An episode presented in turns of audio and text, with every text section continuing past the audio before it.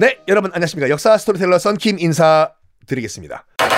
이제 새로운 수도가 다 거의 자리를 잡아 갔어요. 아, 왜 이름이 한양이냐면요.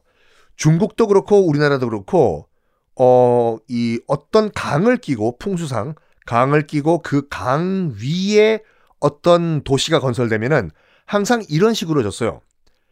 그 강 이름 짓고 뒤에 이 음양할 때 양자를 붙였어요. 한수가 흐르잖아요. 한강.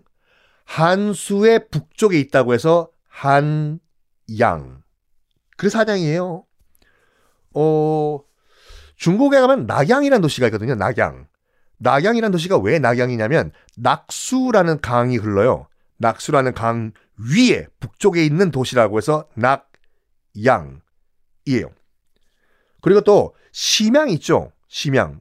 심하 라는 강이 있거든요. 심하 위에 있다고 해서 심양이에요. 한양은 한수 위에 있는 도시라고 해서 한양이 됐는데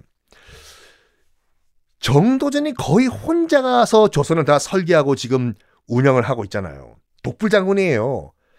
이 튀는 돌은 정 맞는다고 해가지고 슬슬 정도전은 굉장히 능력 있는 사람이었어요. 근데 지 혼자 잘났다고 뛰면은 사람들은 질투를 합니다. 그래가지고 선, 저 썬킴은 이 방송할 때 빼고는 굉장히 제가 허탈한, 소탈한 모습을 사람들에게 보이고 있거든요.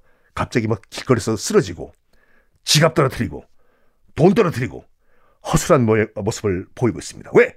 사람이 너무 완벽하면 미움받는 것이기 때문에.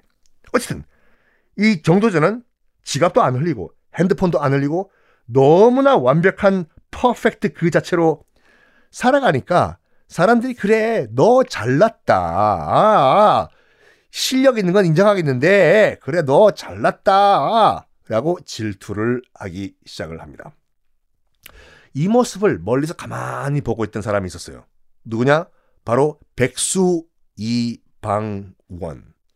백수예요 지금 이방원은. 어 그냥 왕자일 뿐이지 아무 권력 실권도 없던 상태였거든요. 이방원이. 물론 나중에는 그 태종이란 임금이 되지만 지금 새나라 조선은 정도전이 그래 도전 정도전이 쥐락펴락하는 정도전의 세상이었습니다. 그리고 세자는 누구냐? 세자는 맨 막내 응예 응예 막내 이방석이잖아요. 나 이방원은 그냥 백수예요. 그래가지고 어 기회를 한번 보자. 기회를 보자. 그 정말 깨갱깨갱 엎드리고 있던 상황이었는데 뭐 저번에도 말씀드렸지만 이때는 정말 까딱 잘못하면 목숨이 날아가는 시절이었어 이방원은 정말 웅크리고 숨어 지내던 시절이었기 때문에 유일한 낙이 유일한 낙이 나중에 세종대왕이 되는 자기 셋째 아들 어? 충녕군 우주주주주 까꿍 우주꾸꿍 어유 귀여워라 도리도리도리 까꿍 갓난아기였던 충녕대군과 그냥 노는 거 업어주고 걸음마하고 이 낙으로 살았다고 합니다. 이렇게 하루하루 정말 어, 가시방석 같은 날을 보내고 있던 이방원에게 누가 찾아옵니다. 누가 찾아오냐 바로 찾아오는 건 바로 하륜. 하륜이 찾아와요. 하륜은 이렇게 생각했어요. 아까 뭐 지난 시간에도 말씀드렸지만 동창이에요. 정도 아, 정도전이랑 같이 동창인데 동창인 정도전은 정말 잘 나가는데 자기는 아무것도 안 하잖아 지금요. 심지어 자기는 신촌으로 새로운 수도를 옮기자고 했는데 옆에서 지금 정도전이 재뿌렸잖아 지금요. 너 두고 보자 정도전. 어? 너 내가 확 그냥 밟아버리겠어. 부셔 뽀샤버리겠어. 하고 있는데 이 정도전을 내가 날려버리려면 하륜이 어떻게 해야 될까? 하륜이 가만히 생각을 해보니까 나와 똑같이 정도전을 싫어하는 누군가와 손을 잡으면 될 거야. 라고 생각을 한 거예요. 근데 정도전을 제일 싫어하는 인물이 누구였냐? 바로 지금 백수로 지내는 이방원. 이성계의 다섯 번째 아들이라는 걸 파악을 한 거예요. 그래가지고 이방원을 찾아가가지고 나 하륜이 이방원과 손을 잡고 어? 정도전 한번 날려봐? 라고 생각을 한 거예요. 그래가지고 지금 하륜이 이방원을 찾아온 겁니다. 계십니까요?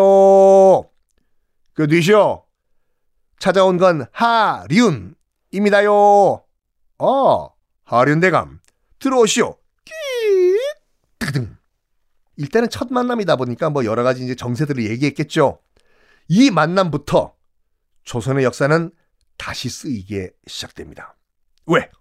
나중에 태종 이방원이 태종 이방원이 권력을 빼앗고 조선의 세 번째 왕이 되는데 결정적인 도움을 줬던 것이 바로 이 하륜이었기 때문입니다.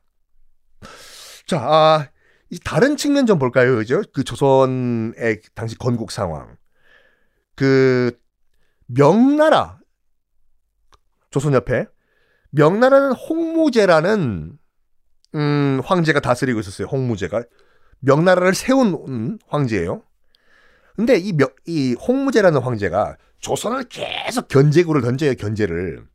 왜냐면 신경 쓰이지요. 그 조선이라는 나라가 지금 건국이 됐는데 지금 왕이라고 새 왕이라고 앉아 있는 인물이 누구였냐면 한때 백전백승의 조선 최고의 명장이에요. 장군. 어떻게 보면 군사 정권, 군사 정권.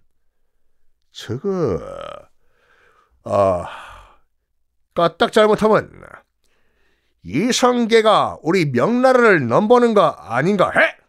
음, 신경 쓰인다 해. 했던 거예요. 그래가지고 계속 견제를 하는데 어떻게 견제를 하냐면 사신을 계속 보냈어요. 이성계도. 새로 건국했, 건국했습니다. 인사드리러 사신 보냅니다. 사신을 보내면 조선에서 이 홍무제가 뭐 하냐면 시비를 걸어요. 너 사신 니 네셔쉐 앉아 있는 자세 마음에 안 든다 해. 해서 두들겨 패고 아 진짜로 조선에서 보낸 사신이 홍무제 자기 앞에 와가지고 자세가 이상하다고 해서 거의 죽도록 두들겨 패버리고 조선으로 쫓아보내고 이런 식으로 막 해요. 그러다 보니까 이성계 입장에서 봤을 때도 부글부글부글 끓죠. 저거 저거 저 저 저 저 저 홍무제 저거 확 그냥 근데 어떻게 할 수가 없어. 왜냐면 명나라는 당시 조선 입장에서는 봤을 때는 지구 최강의 강력한 대국이었거든요. 이 홍무제가 뭐까지 하냐면요. 조선에 골탕 먹이려고 어떤 사건까지 조작을 해요. 어떻게 사건 조작했냐면 외구가 그러니까 일본 그 외구가 명나라로 쳐들어왔는데 조사를 해보니까 그 외구가 외구가 아니라 조선인들이 일본인으로 변장을 해가지고 명나라에 상륙해서 노략질을 했다. 요렇게 조작을 한 거예요. 아, 니카시마! 레스! 야, 너, 뭐야? 와다시와 니혼진 됐어. 니혼진 고문해라 해. 아! 고문을 하니까 그 일, 그 외구들을 고문하니까 아, 조금만 대고 사사이, 조금만 대고 사사이. 와다시와 한국인 됐어. 그 실토를 했다고 얘기한 거예요. 그 명나라 측에서는. 그래가지고 야 조금 더 고문해 봐봐. 아 저도 맞대. 더 고문해 보니까 사실은 조선 왕이 나 자기 보고 일본인으로 변장을 해가지고 명나라로 건너가가지고 노략질을 했, 하게 했다. 이런 식으로 자백을 했다 이거예요. 그 사실을 명나라가 조선에 통보를 해요. 야, 너것들 정신 나갔냐? 어? 야, 다 들 켰거든? 너희들이 말이야, 너희 조선 백성들 보고 어? 일본 복장한 다음에 일본만 쓰게 해가지고 우리 명나라 건너와가지고 노략질하게 너가 조선왕이 시켰다 해. 우리 다는 다 알았어. 이성계 입장에서 봤을 때는 어이가 없는 거죠. There is no 어이. 뭐라고 하는 거냐 지금 저 홍무제가. 그러면서 홍무제는 이, 이 말을 해요. 너희들 이거 사건 빨리 해, 명하라 해. 그냥 사신 가지고 안 된다 해. 조선 이성계의 첫 번째 아들 보내라 해. 세자급으로 보내라 이거예요 지금요. 그 술만 먹다가 술 때문에 죽잖아요. 이방우라고 해서 이성계는 이방우를 보낼 수가 없어요. 야 방우야 술 좀 끊어라. 너 누구야? 네 애비다. 애비? 어, 에, 야, 저, 저, 저, 저, 저, 첫째 아들은 보낼 수가 없고 그러면 누구를 보낼까요? 다음 시간에 공개하겠습니다.